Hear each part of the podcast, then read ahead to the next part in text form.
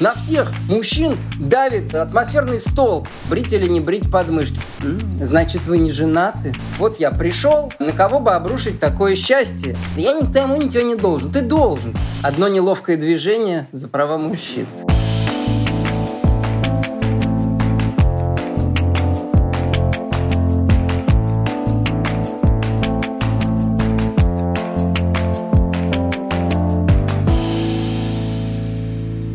Привет, подруги, привет, друзья! Вы слушаете подкаст «Она сказала, он сказал», подкаст о диалоге между женщинами и мужчинами, и меня зовут Даша Жук, и этот выпуск будет необычным. Судя по статистике прослушиваний, очень многим из вас зашел эпизод про русских женщин и русских мужчин, и мне с Лолой тоже он очень зашел, особенно потому, что мы взяли интервью у главного редактора мужского журнала «Максим» Александра Маленкова, и это интервью оказалось местами просто смешным стендапом, а местами сеансом психологической помощи. Так что мы решили выложить полную версию. А еще внезапно оказалось, что Александр, много лет работавший и работающий для мужской аудитории, больше симпатизирует русским женщинам, чем русским мужчинам.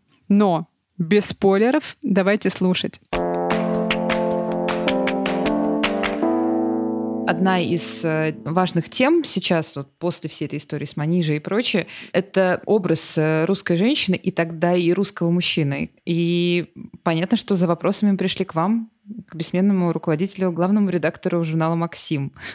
Здравствуйте. Здравствуйте. Спасибо, что пришли сегодня к нам. Самый главный вопрос, который мы задаем сегодня для этого подкаста всем нашим спикерам, нашим собеседникам, это какой для вас русский мужчина и русская женщина? Ну, к русским женщинам я отношусь лучше, чем русским мужчинам. Конечно, мужчинам досталось такое довольно тяжелое наследство от прошлого. Надо просто помнить нашу историю. Это были долгие годы отрицательной селекции.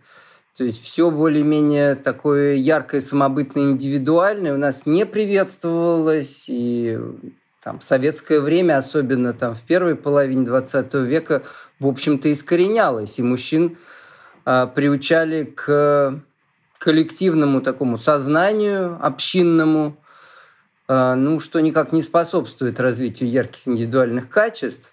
И советское время, я его помню хорошо, это было время такой цветущей пассивности. То есть время, в которое было трудно найти точку приложения сил. Многие сферы оставались закрытыми. Можно было быть честным с собой, чего-то добиваться без компромиссов только до определенного уровня. Дальше вступала в силу политика, и просто элементарно, чтобы быть ученым и ездить на конференции международные, желательно было вступить в партию. Со всеми вытекающими отсюда обязательствами. Таких примеров очень много. Соответственно, период застоя, даже в массовой культуре, мы все понимаем, что он характеризуется таким бездействием, таким созерцанием. Это довольно неплохо отражено в некоторых советских фильмах, типа «Утиная охота», или как он «Отпуск в сентябре» он назывался, по-моему, фильма, или «Полеты во сне и наяву». При том, что женщины в это время немножко этажом ниже, не на уровне глобальных свершений, а на уровне быта, тащили на себе всю страну. В отсутствие удобств, комфорта и достижений элементарных бытовой цивилизации, они, как все это прекрасно знают, работали все на двух работах. То есть приходили с работы, так что феминисткам грех жаловаться. У нас женщины работали больше, чем мужчины, больше, чем где бы то ни было, в какой бы то ни было стране. А потом становились, как моя мама говорила, к станку дома. И готовка, стирка, уборка, все руками, все руками. Таким образом, в новое время женщины пришли с такой ролевой моделью очень активной, выживательной ролевой моделью, а мужчины с такой созерцательной, либо я моментально добиваюсь успеха, либо я буду лежать на диване. В общем, наши мужчины на выходе сейчас довольно инертны, а если, не дай бог, они чего-то добиваются, они считают, что все, они короли, весь мир им должен, они могут просто спокойно, нормально, по-немецки так долго работать. Я это знаю как начальник когда у меня вот там ну, неважно, кто в редакции, там, девочки, они просто работают, делают свое дело надежно отсюда до сюда и всем довольны. А мужчина, если долго вот он какое-то время что-то поделал и хорошо, он хочет дальше двигаться, он уже недоволен становится, что такое, он уже хочет почивать на лаврах, все время вы не доположь ему какое-то развитие. Невозможно же каждому каждый год какое-то развитие делать. Вот, поэтому, да, наши мужчины, в общем, не подарок. А женщины, наоборот, как бы взяли на себя лучшие качества мужчин, и это прекрасно, этот букет в себе воплощают. Мне внезапное откровение от главного редактора журнала, мужского журнала. Неужели вы думаете, что я мужской шовинист? Нет, вы можете меня справедливо упрекать в какой-нибудь объективации, в эротизации женщин. Это я все это я люблю и да, отношусь к женщинам как к женщинам на уровне ритуалов, на уровне разделения ролей в социуме, на уровне этикета, но как бы так, с экономической точки зрения, в общем, конечно, женщины мне нравятся больше, чем мужчины. Смотрите, у русского мужчины ожидания нет не просто от русского, у него вообще ожидания от женщины. У нас же еще что? Все равно все эти войны бесконечные, у нас же перекос гендерный в сторону женщин. Мужчины, даже самые плохенькие, это, в общем, дефицитный товар, и мужчины об этом догадываются. Поэтому они себя ведут как такой подарок. Я подарок. Вот я пришел, на кого бы обрушить такое счастье? И, казалось, посмотреть не на что. И единственное достоинство, что он, может, не алкоголик, и, в принципе, он считает это своим достижением. Я не алкоголик, все, и на него действительно выстраивается очередь. Мужчин просто выкосило у нас. Они рано умирают, они не заботятся о здоровье, поэтому их тупо меньше. Поэтому, конечно, ожидания у мужчин завышены, а у женщин ожидания занижены. Вот знаете, мой любимый анекдот, как на сельской дискотеке пара танцует, и девушка говорит мужчине: а вы, наверное, не из наших мест? Он говорит: из наших. Говорит: а что это я вас раньше не видел? Он говорит: а я в тюрьме сидел 25 лет, я жену топором зарубил. Девушка такая: значит, вы не женаты? Какой грустный анекдот. Да. Соответственно, у мужчин ожидания завышены. Вот просто я готов обрушить на тебя, милая женщина, себя, а женщина готова обслуживать такого мужчину и подчас и содержать. Вот. Поэтому и это, естественно, отбор. И мы не сможем это изменить, просто поменяв свое мнение. Нам нужно вырастить какое-то поколение мужчин, который был. Вот сейчас оно, кстати, может быть, растет. Люди стали заботиться о своем здоровье, которые их станет достаточно, чтобы женщины как-то смогли что-то выбирать, потому что на рынке перекос. Вы пришли в глянец еще в 90-е, работали в журнале Men's Health, потом стали работать в Максим, и у вас уже экспертиза 30-летняя, да? Плюс-минус. Ну, 20. Ну, с 98-го года я в глянце, ну, считайте сами.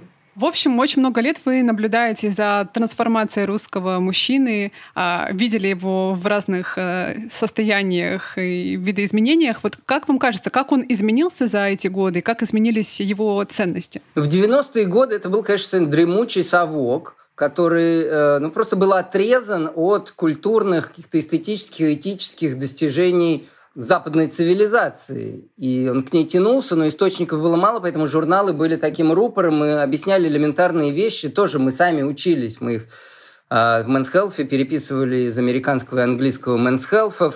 Просто как заботиться о себе. Еще у нас, понимаете, безотцовщина тотальная. Вот в чем дело. У мужчин не было, да и сейчас мало ролевых моделей. Почти все отцы спились и померли у мужчин взрослых.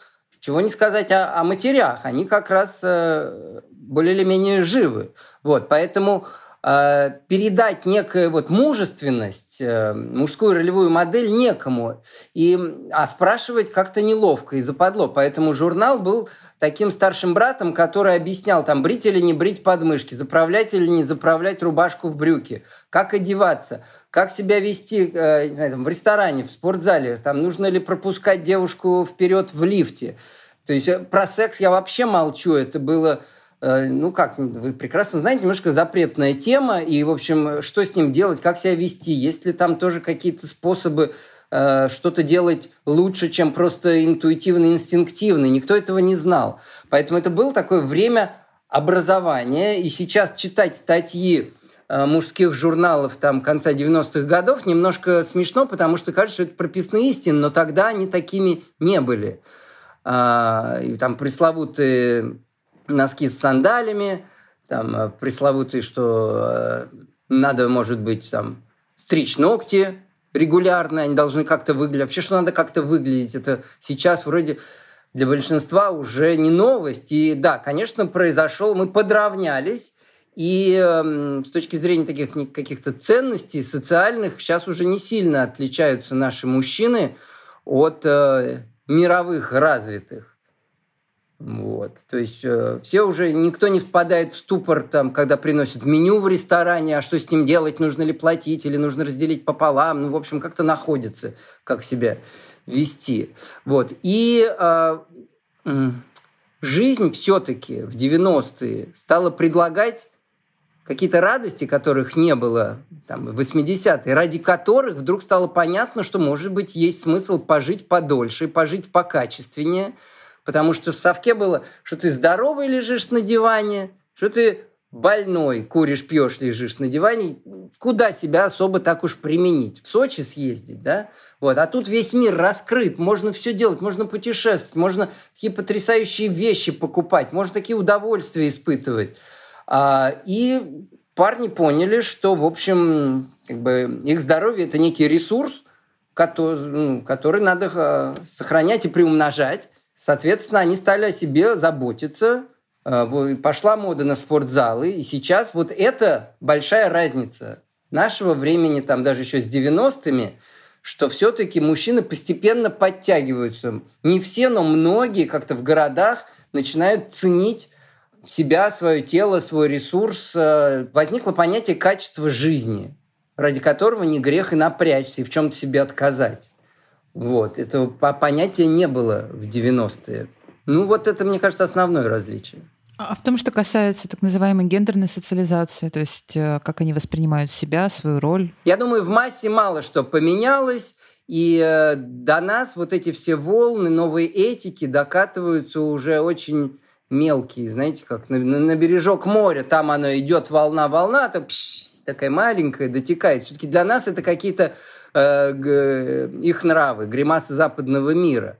И эту точку зрения тоже можно понять, потому что, на мой взгляд, есть некая пирамида справедливости, и пока ты не решишь один этаж, как бы тебе проблемы следующего этажа кажутся смешными. И если там в западном мире все-таки в общем и целом проблема насилия физического уже решена, и можно переходить к проблемам морального насилия, нравственных каких-то проблем, и они кажутся теперь такими же значимыми, как там 100 лет назад казалась проблема там, расовой сегрегации, насилия над детьми, семейного насилия. В общем, всего этого стало там сильно меньше. То у нас, когда процветают еще пытки, мы прекрасно знаем, в отделениях полиции, когда, в общем, общество, в общем, неправовое, беззаконное, когда физическое насилие все еще актуально, размышления о какой-то нравственной справедливости, о феминитивах, о инклюзивности, кажутся немножко преждевременными. То есть я всегда говорю, мы не доросли до этих проблем. Я это формулирую, но люди это чувствуют. То есть для них это некая экзотика, как, знаете, тоже можно экстраполировать, там права людей, все решены, потом права животных, все решены, потом права насекомых, потом права растений, потом права минералов будут, да? И пока ты заботишься, у тебя проблемы с правами людей, права животных в основном тебя не волнуют. Всегда есть какой-то авангард, который уже заранее, вы, например, да, решает проблемы, которые будут. То есть уже завтрашнего дня основные проблемы. Сегодня для нас более актуальны проблемы, те, которые, там, условно, Америка решала в 50-е годы, полицейское насилие. Сейчас мне скажут, как же в Америке? Вы понимаете, это единичные случаи. Поэтому о них так много говорят, и так много мы о них слышим. В общем-то, массовое насилие полицейское, как у нас в России, через все это Европа проходила в 50-е годы, 60-е. Почитайте, я не знаю, Кит Ричардс, биография. Он там вспоминает Великобританию в 60-е годы. Как ты идешь с длинными волосами по улице, тебя останавливают полицейский, бьет дубинкой и просит вывернуть карманы без ордера, без всего. И сейчас это дико, а сейчас это наш, в общем, сегодняшний день. Вы понимаете, да? Мы отстаем Поэтому те вопросы, о которых вы говорите, это нам еще немножко, знаете, жирно, пока ими заниматься. Это не значит, что им не надо заниматься, вы не найдете массового отклика.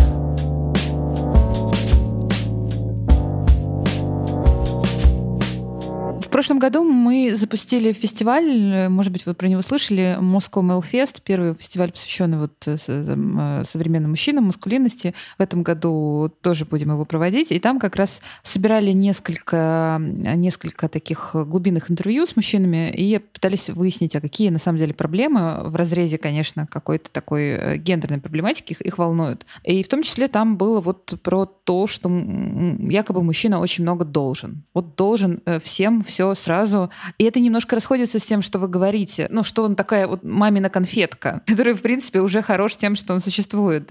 Есть какая-то все-таки система должествования для сегодняшнего мужчины, для русского мужчины? Мужчина должен, не знаю, зарабатывать, мужчина должен не быть геем, мужчина должен ни в коем случае никогда не плакать или что-то такое. Ну, есть, конечно, да, наследие вот этих патриархальных качеств, которые вроде бы в социуме надо преподносить, но, в общем, просто этот набор определенный, он там в новой этике заменяется другим набором, понимаете, да? Если мужчина наш должен не плакать и не быть геем, там, да, и не носить длинные волосы, то мужчина европейский должен радостно обниматься с геями. Тоже, может быть, кому-то из наших мужчин это кажется большим обременением. Когда мы делаем обобщение по поводу людей, это всегда некое лукавство, это всегда немножко сложно. Люди очень разные. Конечно, соблазнительно вот придумать некое качество для всех русских мужчин. И, конечно, вот в такой беседе публицистической, журналист, когда ты начинаешь говорить, знаете, все люди разные, у всех все по-своему, все зевнули и ушли, потому что все хотят каких-то обобщений, вот четко, знаете, вот я пришел и сказал, на всех мужчин давит атмосферный столб, и все такие, уа, круто, да? Я, конечно, попробую так немножко натянуть какие-то, знаете, пылкие блестящие натяжки устроить. Но, в общем, на мужчин давит не больше, чем вообще на людей. Сейчас есть некое такое вот ненавистная мне миллениальская такая тема, что никто никому ничего не должен, нужно получать удовольствие от жизни. Это все, конечно, зашибись, но если материальный мир это позволяет, а безусловный базовый доход еще не ввели, чтобы можно было вот так вот выращивать цветы только и гордиться, что тебе хватает денег, и ты живешь с родителями, зато не творишь зла и занимаешь свое удовольствие. Но я за то, чтобы... Это не сразу ко мне пришло, с годами, в общем-то, у каждого человека, да, есть ответ, он должен, да, вот я никому ничего не должен, ты должен родителям, ты должен детям, ты должен всем окружающим, ты живешь в мире с ними, ты должен там не кидать бумажки на улице, ты должен как бы делать то с людьми, как известно, что хочешь, чтобы они делали с тобой, вот, поэтому это нытье, что, ой, столько обязанностей, я думаю, они жалуются на противоречивые требования, да, что он женщины так хотят и нового, и старого. Потому что женщины тоже, в общем, у нас пришли оттуда, и у них тоже, у большинства женщин, патриархальные ценности. Многие женщины хотят, чтобы мужик зарабатывал, а я сидела дома, и он меня содержал, и я была бы домохозяйкой. Это многие, для многих это вот картина счастья. Но при этом, значит, чтобы он относился ко мне как к полноценной личности, чтобы это у нас было полное равноправие.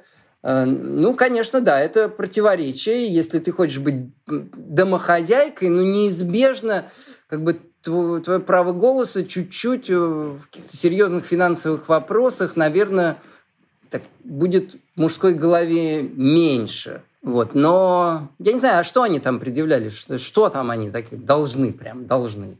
Такого. Ну, например, дети, что дети априори под женским гнетом, и дети остаются с женщинами. Нет, если вы хотите поговорить об ущемлении прав мужчин и обсудить повестку дня защитников прав мужчин, есть такое движение «За права мужчин», оно так парадоксально и неожиданно звучит, потому что если вы хотите равенства, ну давайте загибать пальцы. Воюют на войнах мужчины, убивают в основном мужчин, когда, знаете, первыми спасают с тонущего корабля женщин и детей, это их повестка дня. Да? У нас была статья в «Максиме», которая называлась «Одно неловкое движение за права мужчин». Вот. Значит, список жертв всегда, значит, вот погибло столько-то женщин. Мужчины – расходный материал, такой, где disposable sex его называют в Америке, вот они, то есть такой одноразовый, то есть это такой... И, в общем, исторически, да, там девушки, которые не разделяют феминистическую повестку, говорят, а что вы, собственно, жалуетесь? Вспомните историю, да, вас угнетали, а ничего, что вы... Сидели дома спокойно, никто вас особо не убивал. Как какая война, мужиков выкосила, новых мы нарожали. Женщин никто особо в этот момент не трогал. Они всегда жили дольше, они всегда жили ну, покачественнее. Мы не берем там, конечно, какие-то совсем людоедские там, режимы, типа как в Китае, да, когда ну, просто там, инфантицид был, девочка не считалась за человека.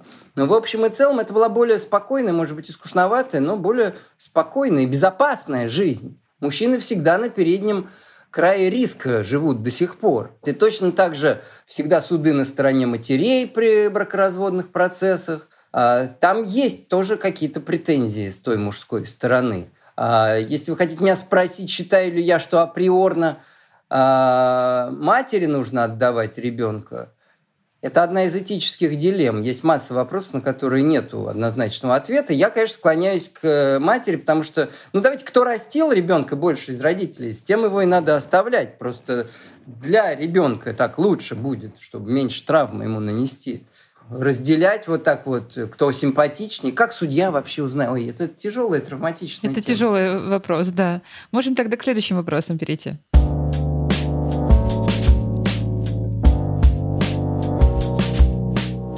Почему среди русских мужчин так много злых, нервных, недоброжелательных и хмурых? С таким заголовком вышла статья в журнале «Москвич», много кто ее процитировал, много кто гневался из мужчин. И вот цитата из статьи. «Низкий уровень мужских гормонов провоцирует слабость мышечного каркаса и скверный характер. Природа все время требует от мужчины самоутвердиться и хоть так чуть поднять упавший гормон. Поэтому среди русских мужчин так много злых, нервных, недоброжелательных и хмурых». Как вам кажется, в этом есть какая-то доля правды?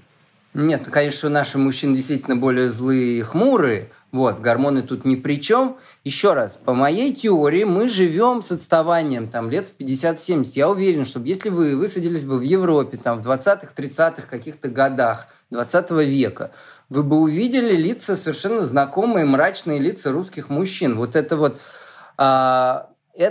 производное общего благополучия и материального благополучия, и уровня безопасности общей. И уровень безопасности, конечно, очень растет последние там, 50 лет. Просто элементарный уровень насильственных смертей там, на 1000 населения. Вот. В Европе в большей степени, чем в России. Соответственно, ты расслабляешься и начинаешь быть доброжелательным. А если ты вырастаешь в безопасной среде, у тебя нету такого инстинкта сопротивления. А мы живем в более насильственной среде.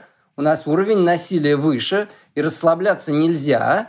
И, как говорится, если вы улыбаетесь, вы делаете свои зубы беззащитными. Поэтому... мы все немножко на стреме. И, в общем, это ж неспроста, не потому что мы злые. Такая среда у нас, мы еще не доросли. Да, я помню, я еще не выходил, когда мне было 20 лет, из дома без газового баллончика. Да, что тут улыбаться-то особо? Вот. И, знаете, я до сих пор, когда прилетаю из-за границы, я сразу так внутренне группируюсь. Я реально расслабляюсь в Европе. Я как-то... У меня такое, может быть, иллюзорное ощущение, что я в большей безопасности нахожусь там, чем... дома. Дома, знаете, и стены могут напасть. Вот. Плюс, опять же, вот этот актуальный для 20 века такой патриархально-маскулинный общий склад, что мужчина должен быть такой сильным. Сильным. У нас культ силы все еще. Не культ интеллекта или культ там, не знаю, удобности, доброжелательности, милоты какой-то, безобидности, как в Европе, чувствительности, да, а культ силы, поэтому ты ее должен постоянно демонстрировать, особенно в окружении других самцов. Ты будешь какой-то клоун, если ты будешь все время улыбаться, смеяться с незнакомыми мужчинами. Зайдите в магазин запчастей, посмотрите на эти лица. То есть там все, знаете, вот как перед прыжком с парашютом на вражескую территорию. То есть там это такой-то этикет мужской, такой уважение к силе, вот что ценится. Причем смешно, если те же мужчины соберутся в магазине детской одежды, они будут совсем по-другому выглядеть и себя вести, они будут так улыбаться застенчиво, мягче, да нет, после вас, проходите, да. Попадая в мужскую среду, никто никого не пропустит, все суровые. Все суровые, такая среда, такая жизнь. Приходите лет через 50, поговорим еще раз. Я думаю, у нас народ будет более улыбчивый. Ну, какие улыбки? Опять же, есть Россия, есть русские мужчины внутри Садового кольца, есть русские мужчины в Челябинске. Это два абсолютно разных вида. Это они стоят немножко на разных уровнях цивилизационного развития. Я не говорю, что они там пятикантропы, да, просто цивилизационное развитие – это в том числе и там снижение уровня насилия, повышение уровня грамотности, повышение уровня эмпатии и толерантности. Они просто еще до тех мест цивилизации этот уровень не докатился. Он докатится, потому что цивилизация развивается неравномерно, естественно, да. И Россия слишком большая страна, мы не Бельгия, чтобы вообще понятие «русский мужчина», поэтому так немножко тоже лукавое, потому что скорее я бы сказал, что внутри Садового кольца не русские мужчины живут. Не потому, что они кавказцы, что тоже верно, а потому, что они уже более европейцы. Вот. Тут как-то такая среда, которая нас перевоспитывает в Москве. В этом выпуске мы много еще говорим о стереотипах вокруг именно русских женщин и русских мужчин, и о том, как нас представляют за границей. Близкий друг моего мужа как-то пошутил, что русские люди, имея в первую очередь мужчин, the scariest white people in the world. Ну, типа самые страшные, пугающие белые в мире. И мне тоже, вот я живу в Европе, мне тоже кажется, что есть вот такое представление о русских мужчинах. Как вам кажется, вот в национальном характере русского мужчины эта составляющая, она такая вот именно доминирующая, пугать но это все тот же народы вокруг нас. Силы, да. То есть ты должен, чтобы тебя желательно боялись, и чем ты лучше будешь страшным, чем симпатичным. И мы говорим о культурных стереотипах, которые подпитываются той же самой культурой. Это будет еще долго. Еще раз, русские мужчины такие на фоне не русских мужчин, на фоне европейцев. Если вы вспомните, я не знаю, какой-нибудь фильм «Беспечный ездок», где вот это столкновение показано, да, вот этих хиппи, мотоциклистов, каких-то свободных людей, веселых, творческих, и реднеков, такой американской глубинки, которые, значит, в таких клетчатых рубахах, в бейсболках, небритые, когда он просто в какой-то момент просто для развлечения его подстреливает, этого мотоциклиста, потому что у него длинные волосы. Это такой же пугающий типаж. Это, еще раз, тот же самый разные уровни цивилизационного развития. Ну и, конечно, этот стереотип будет иметь свою инерцию еще довольно долго. Да, потому что русские приезжают в Америку, они там выделяются, они не улыбаются, они там много криминала, это колоритно. Ну, естественно, это имеет такое же отношение к правде, как стереотип о том, что все китайцы владеют кунг-фу, понимаете, ну, как вот все национальные стереотипы. А все негры играют в баскетбол, а все русские мафиози. Вот. До этого на этой роли были итальянцы, а русские были, значит, агентами КГБ. Ну, культура отражает, да, какие-то явления, селит в наши головы обратно. Знаете, что, как сказал Оскар Уальд, это не жизнь формирует искусство, а искусство формирует жизнь. Вот вам доказательство, понимаете? То есть мы видим реальных людей вокруг себя намного меньше, чем людей выдуманных, кино и сериалов. Мы встречаем выдуманных персонажей, мы посмотрели там пару часов сериала, повстречались с сотней персонажей. А живьем мы увидели свою семью и 3,5 коллег на работе. Поэтому наше представление о мире, как ни странно, формируется культурой в большей степени, чем реальностью. Поэтому мы оперируем вот этими терминами «русские самые страшные». У вас на сайте сейчас проходит или проходил конкурс «Мисс Максим 2021», где мужчины голосуют тех, кто погорячее, цитата. И у каждой девушки есть свой рейтинг. Вот как вам кажется, как такие конкурсы влияют на мужчин, в частности, на русских мужчин и на женщин, которые их видят? Ну, конкурс никак не влияет на мужчин, разве что завышает его ожидания от реальности, как это всегда бывает с тем, когда видят красивых женщин в журналах или по телевизору. А на женщин это влияет, я думаю, это их стимулирует, как любой спорт. Это же почти спорт. Любой рейтинг, любое соревнование, оно это тонизирует. Ну вот есть такое мнение, что эти конкурсы, вообще, в принципе, конкурсы красоты и эротические журналы или журналы с какой-то эротической подоплекой делают определенно, вносят определенный вклад в формирование стереотипов и поддерживают их, поддерживают там, да, патриархальные ценности. Нет, оно...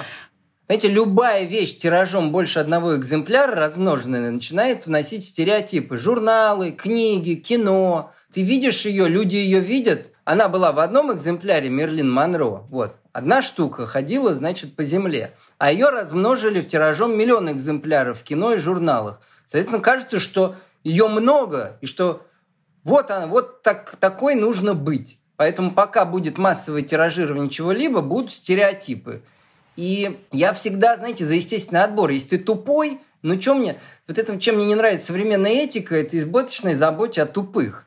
Вот. Если ты не понимаешь, что это сказка, что это кино, что это журнал, что это фотосессия, что это работа фотографа, осветителя, визажиста, что так не бывает в жизни, что это просто красивая картинка, ну, я могу только посочувствовать, я не буду о нем заботиться, понимаете? Тогда пусть он идет в фотобой гулять. О, лес!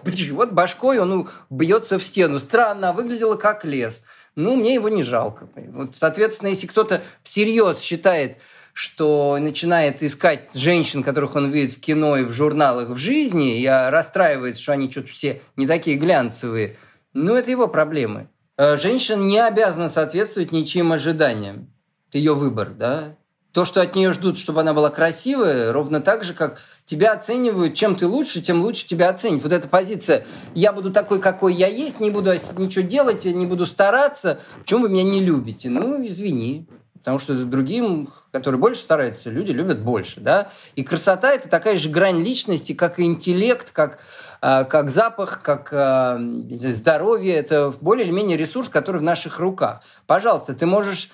плюнуть на него и все бросить в интеллект. И есть такие женщины дико обаятельные, которые там не заботятся, не красятся и имеют успех, потому что они перешибли, значит, другими своими достоинствами. Это мы выбираем. Вот. Что касается мужчин, для которых значит, формируются вот эти ложные ценности, еще раз, это их проблемы. И это то же самое, если бы вы меня спросили, зачем мы пускаем в детский сад Деда Мороза? Дети же будут думать, что он есть, а ведь его нет на самом деле. Давайте им говорить правду. Правда скучна. Умные люди с удовольствием обманываются, не забывая о том, что это обман. Поэтому женская красота – это все равно обман. И ни одна из красавиц в журналах, естественно, в жизни не выглядит так же, как она сама, как говорила Клаудия Шиффер. Говорит, даже я по утрам не выгляжу, как Клаудия Шиффер. Поэтому, если люди не понимают, не отличают вымысел от реальности, это их проблемы. Я не хочу заботиться и делать что-то хуже или глупее, чтобы это правильно поняли тупые люди. Сейчас эпоха «давайте сделаем мир удобным для тупых». Вот. И мне это не нравится. Я хочу работать для людей все-таки с интеллектом повыше. Если кто-то что-то не понял... Я не буду снижать интеллектуальный уровень контента. Мне тупых не жалко. Ожидаемый, конечно, вопрос. Ну, а ваши личные отношения, если будет то же самое в отношении русских мужчин? Ну, вот женщины будут голосовать за самого там подтянутого, самого непузатого, самого прекрасно, красивого. Я за любой движ, нормально. Я за любые игры. Отлично. Пусть Еще раз, вы так говорите, как будто от этого голосования зависит жизнь этого человека, да, и он там старался всю жизнь, и его берут на борт Ноева ковчега или не берут по итогам этого конкурса, да? Это... просто как спортивные соревнования, даже не профессиональные, даже в спорте, вот я считаю, нечестно. Жизнь человека и карьера зависит от того, как далеко он зашвырнет какой-нибудь предмет.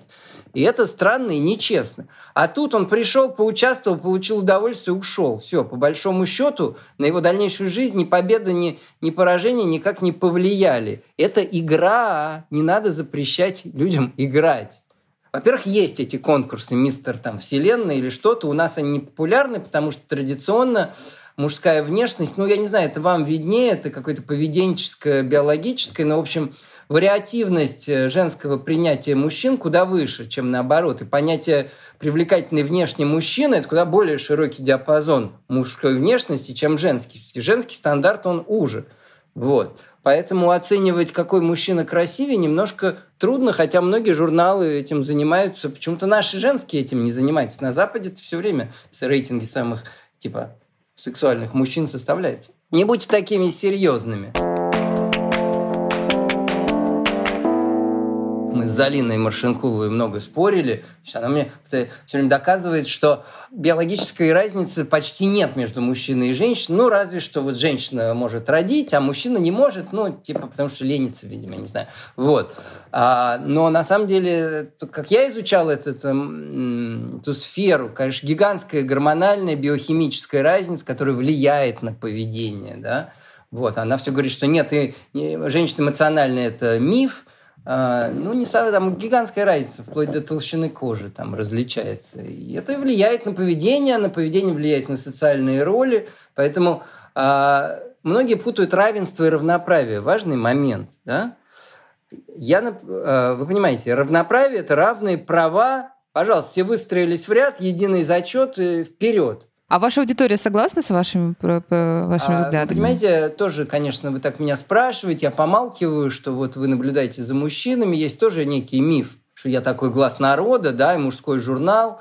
Ну, это такое, скорее, такое немножко кривоватое зеркало, искривленное личностями людей, которые творит, и там проекция мира, существующего в головах там 5-7 редакторов этого журнала, которые, в общем, не то чтобы, я думаю, много общего с реальностью имеет эта проекция. Вот, поэтому, если вы думаете, что я так хорошо знаю свою аудиторию, я могу же вам наврать, да, что моя аудитория согласна, мне пишут письма. Ну, понимаете, судя по тому, что мы самый популярный журнал, наверное, они согласны, да, но вот чтобы я их спрашивал или извините, чтобы меня интересовало их мнение, так нет, меня оно не очень интересует. Понимаете, после стольких лет мне, в общем, куда интереснее нравится себе, чем аудитории. Мы в журнале делаем то, что нам самим нравится, и почему-то это еще нравится другим. Но вот подстраиваться по аудиторию через 20 лет, ну, извините, это что-то скучно. Поэтому мне, в общем-то, более-менее все равно. Я живу в батискафе, понимаете, в информационном пузыре, поэтому тоже вы меня так спрашиваете, но мое видение реальности может быть немножко субъективным. Вот, потому что я не провожу время в социологических опросах. Вот. Но берите мое мнение, оно хорошее.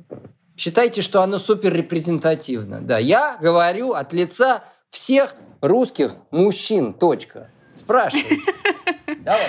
Вот вы заговорили про равенство и равноправие, и у меня из этого вытекает вопрос про роли. Должны ли роли быть, роли мужчины и женщины в 2021 году разными? У вас было интервью любопытное на сайте с психологом, где вы как раз эту тему обсуждали, и психолог вот выразил точку зрения, что все-таки роли должны быть разные.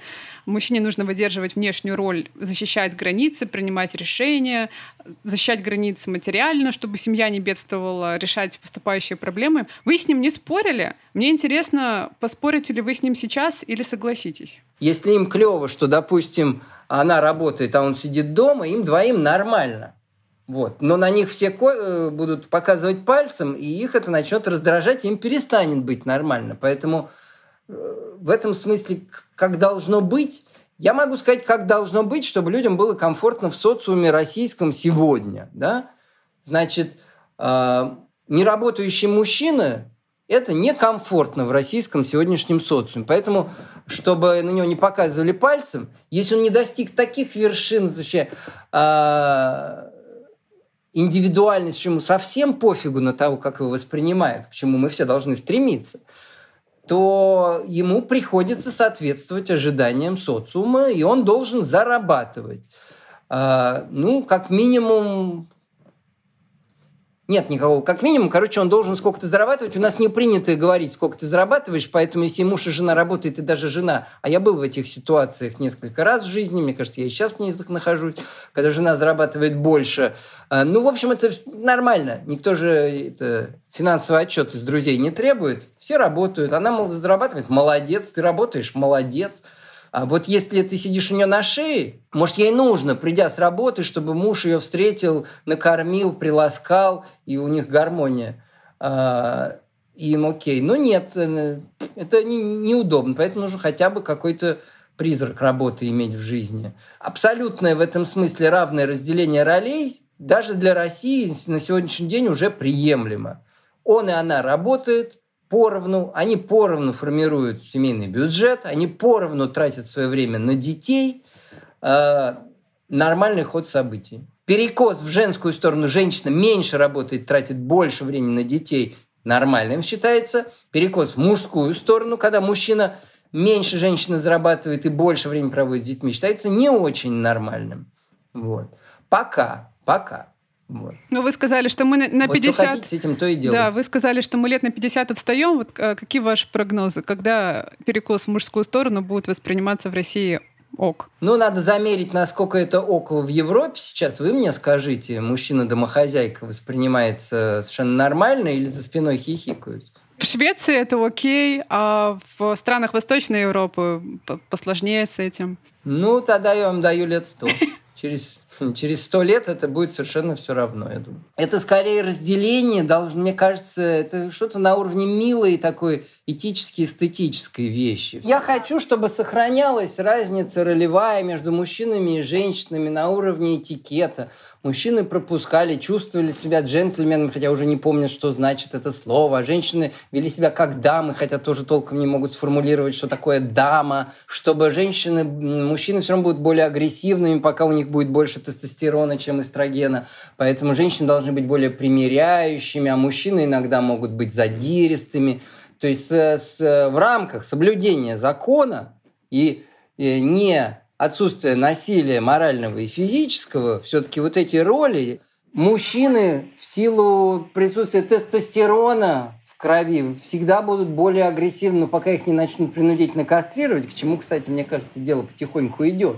Потому что лучший способ сделать людей тихими и спокойными – это вот как с котами. Раз – и все. Почему вот мода на котов пошла такая? Потому что стерилизация стала очень простой операцией. Вот. И все, он вообще не пахнет, не нападает. Вот. С людьми, наверное, в какой-то момент решат делать так же. Что размножение будет в пробирках, а вот чтобы не было этих вот агрессий, зачем это все? Но пока тестостерон, пока эстроген, мужчины более агрессивны, женщины более миролюбивы. И если не нарушается закон, если не совершается насилие какое-то моральное или физическое, мне кажется, это будет мило, если мужчины будут такие чуть более задиристые, соревновательные, женщины умиротворяющие. Вот женщины будут олицетворять общение, мягкость, некую такую вот коммуникабельность, а мужчины будут немножко неповоротливые. Ну, какая-то вот игра, опять же игра, понимаете? Когда у нас все проблемы решены, людям ничего не остается, как играть. Общее движение цивилизации к решению проблем, к тем, чтобы покончить с несчастьями. Когда нет несчастья, наступает скука. Значит, чтобы не было скучно, надо играть во что-то. И вот эти... Теперь в современном мире гендерные роли остаются игрой, и не надо всем быть одинаковыми вот в этом смысле, я считаю. Друзья, подруги, спасибо, что дослушали этот эпизод до конца. Надеюсь, он вам понравился. И если это так, поставьте нам, пожалуйста, оценку или напишите ваш комментарий там, где вы нас слушаете. Я знаю, что у нас недавно появилось довольно много слушателей на Castbox. А Castbox — это очень удобное приложение для андроидов с классным и понятным рубрикатором. Так что будем рады вашим комментариям и оценкам и там тоже. Это помогает нашему подкасту развиваться и становиться еще лучше. Пока-пока и услышимся через 2 недели.